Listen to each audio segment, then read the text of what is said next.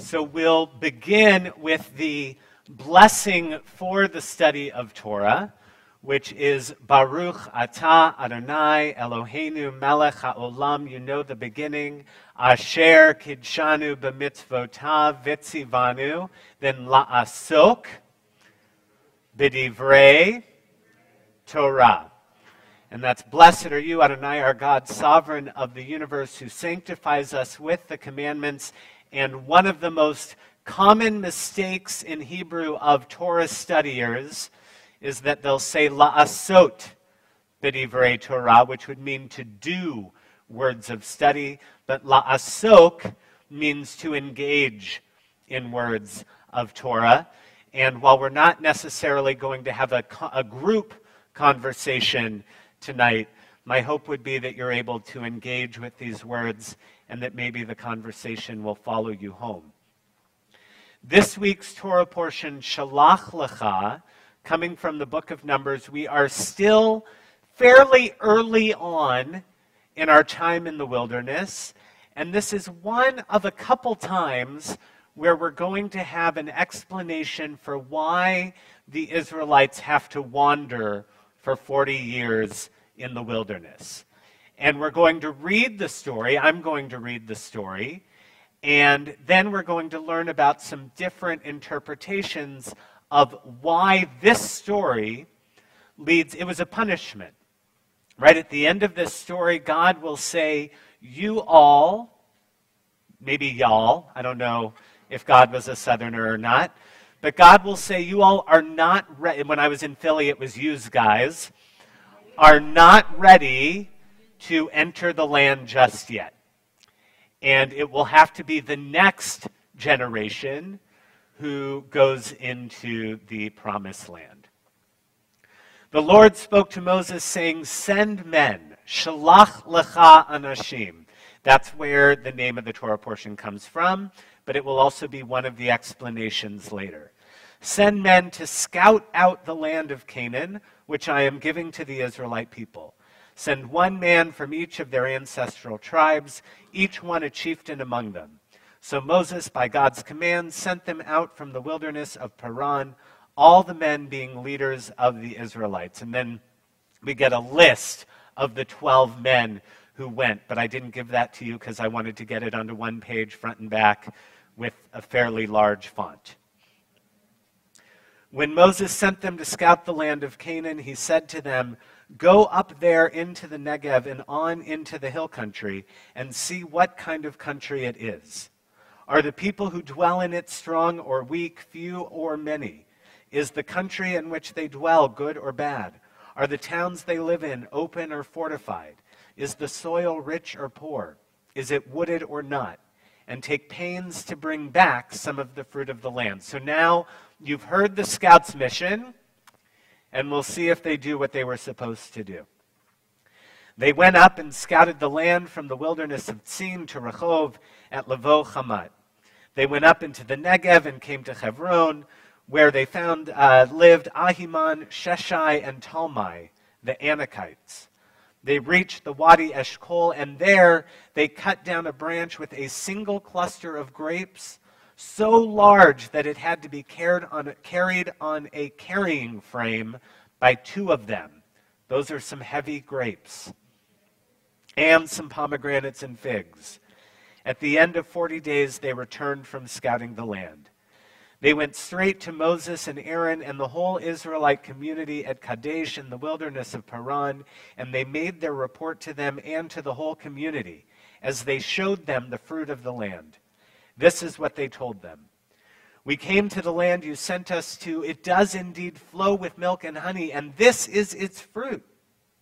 However, the people who inhabit the country are powerful, and the cities are fortified and very large. Moreover, we saw the Anakites there. Amalekites dwell in the Negev region. Hittites, Jebusites, and Amorites inhabit the hill country, and Canaanites dwell by the sea and along the Jordan. Caleb hushed the people before Moses. Caleb was one of the twelve.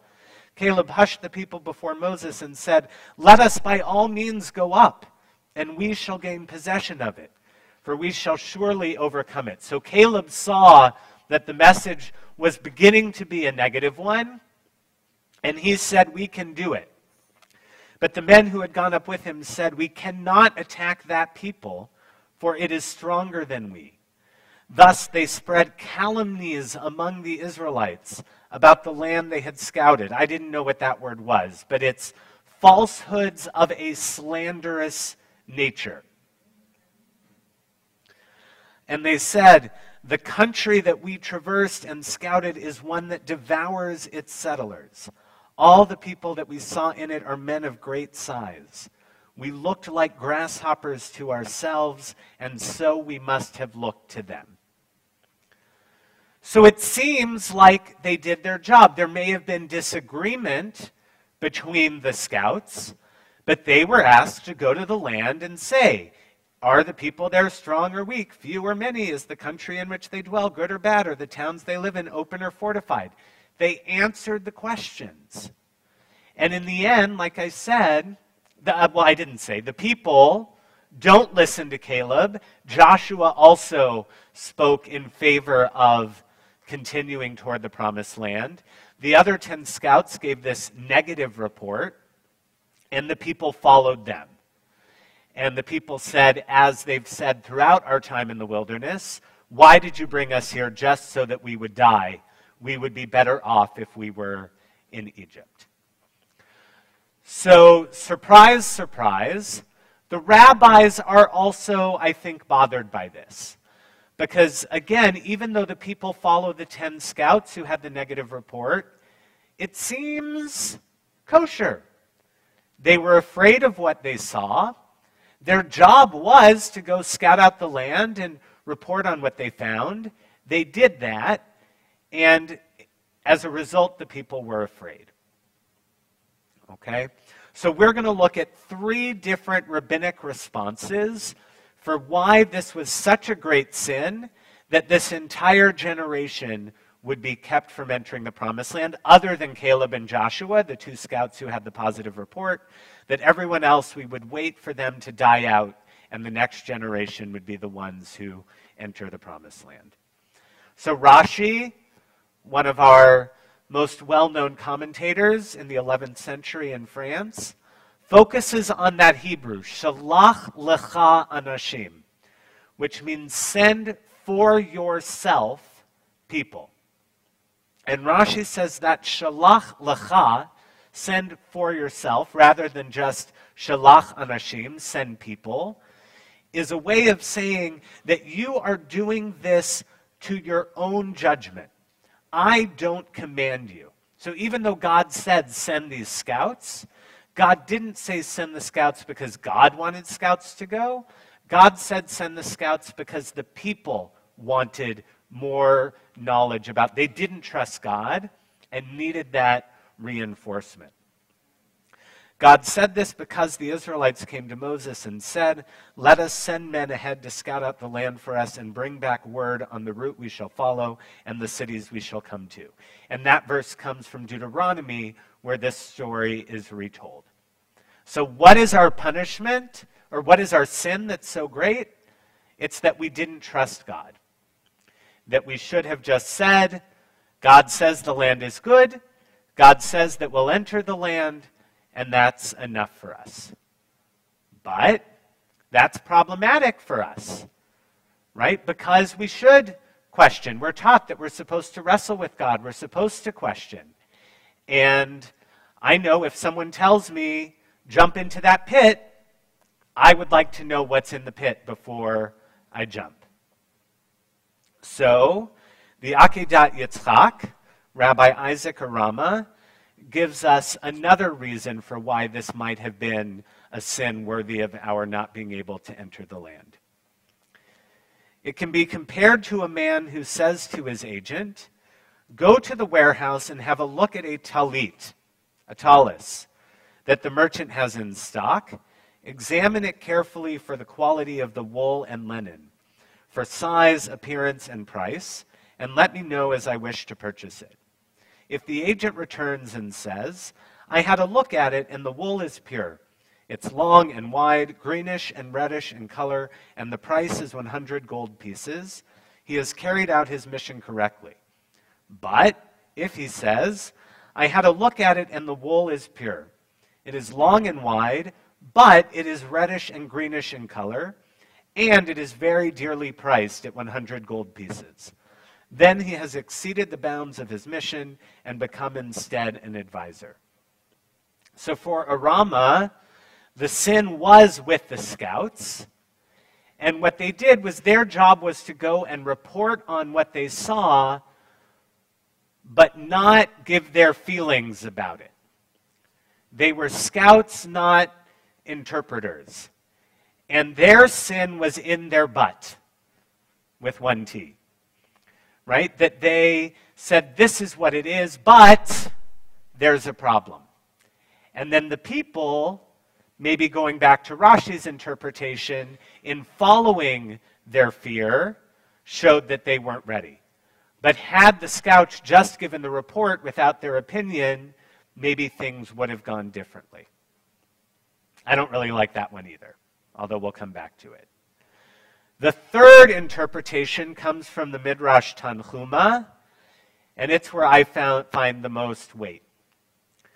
The Blessed Holy One said to the scouts, You don't know what you have just let your mouths utter. I am ready to put up with your saying, We looked like grasshoppers to ourselves. But I take offense at your asserting, and so we must have looked to them. Could you possibly know how I made you appear in their eyes? How do you know but that in their eyes you were like angels? So the Midrash, the rabbis of the Midrash have a problem with that very last verse. We looked like grasshoppers to ourselves, and so we must have looked to them. Whenever I'm working with a couple who is preparing to get married, one of the things I tell them is the importance of arguing. That if you agree with one another all the time, either one of you isn't being honest or you're boring. But what I warn couples against is having an argument with the other without inviting the other to be a part of that argument. That so often we will be so sure of what someone else is feeling or thinking that we don't allow them to be a part of the conversation. We have the conversation in our heads, knowing what they would say, oftentimes getting very angry at them for what they said in our heads, but never actually uttered. And that is the sin of the people according to the Midrash Tanhuma. That they were so sure of what others thought of them that they made their decision based on their assumptions rather than, now I don't know that they would have, in this case, gone up to the Amalekites and said, So, what do you think of those Israelites wandering in the wilderness? But the Midrash isn't worried about that. And to be honest, I'm not worried about that either. Because as I look at this text, my question for us is how often are we in the wilderness? How often is there a promised land to which we need to go? This is such a big piece of our people's story. And what are the obstacles that stand in our way? When it was the Red Sea, we were just waiting for God to open the water so that we could cross. That was our obstacle. But that isn't the way it usually works. If we're waiting for a miracle, most of the time we're going to stay in the wilderness. But this is a human story. And this is a story of people who see where they're supposed to go, but they let their fears get in the way. And in reality, each of these three answers, whether or not they are an answer for the Israelites, can be an answer for so many in our world. The first is lack of faith. And it doesn't have to be lack of faith in God, but it can be lack of faith in people who we're supposed to trust. And jump into this pit is one thing. But if someone we love really believes that something is right for us, and we really love them and we really trust them, and we can see that our fears perhaps aren't necessary, then sometimes faith is the answer. Yes, you have to analyze potential risks, But so often to trust others, especially those we trust most, can really lead us to a promised land. The second is the but. Maybe we do trust. Maybe we do see the way forward to how we can get to where it is that we're supposed to be. But we can still focus on the but. There's always a reason not to. Now, again, I want to re emphasize what the Israelites did right in this story, and my fear when I read this story is that we should understand risks. But they were at a point where the but kept them from seeing the truth as it laid before them. And the last is the riskiest. And it's not just having a conversation without inviting another, it's also not being able to see the strength that we possess. The Israelites saw themselves as grasshoppers, but God in the Midrash reminds them that that may not be who you are. It's not having faith in God, it's not having faith in someone you love, that sometimes what's required is having faith in yourself that you may be stronger than you think, that you may be more capable than you think. And again, if the obstacles in front of you aren't dangerous, then it's worth taking that step and having faith in yourself. So, as we think about the calumnies of the Israelites, we also try to look inside and think about the ways in which we can have faith when faith is justified. That we can look at the positives that stand in front of us without qualifying them with a but. And most importantly, that we can look at ourselves and see the beauty and the strength that lies in each of us. And that all of those combined may lead us to our promised land. Amen.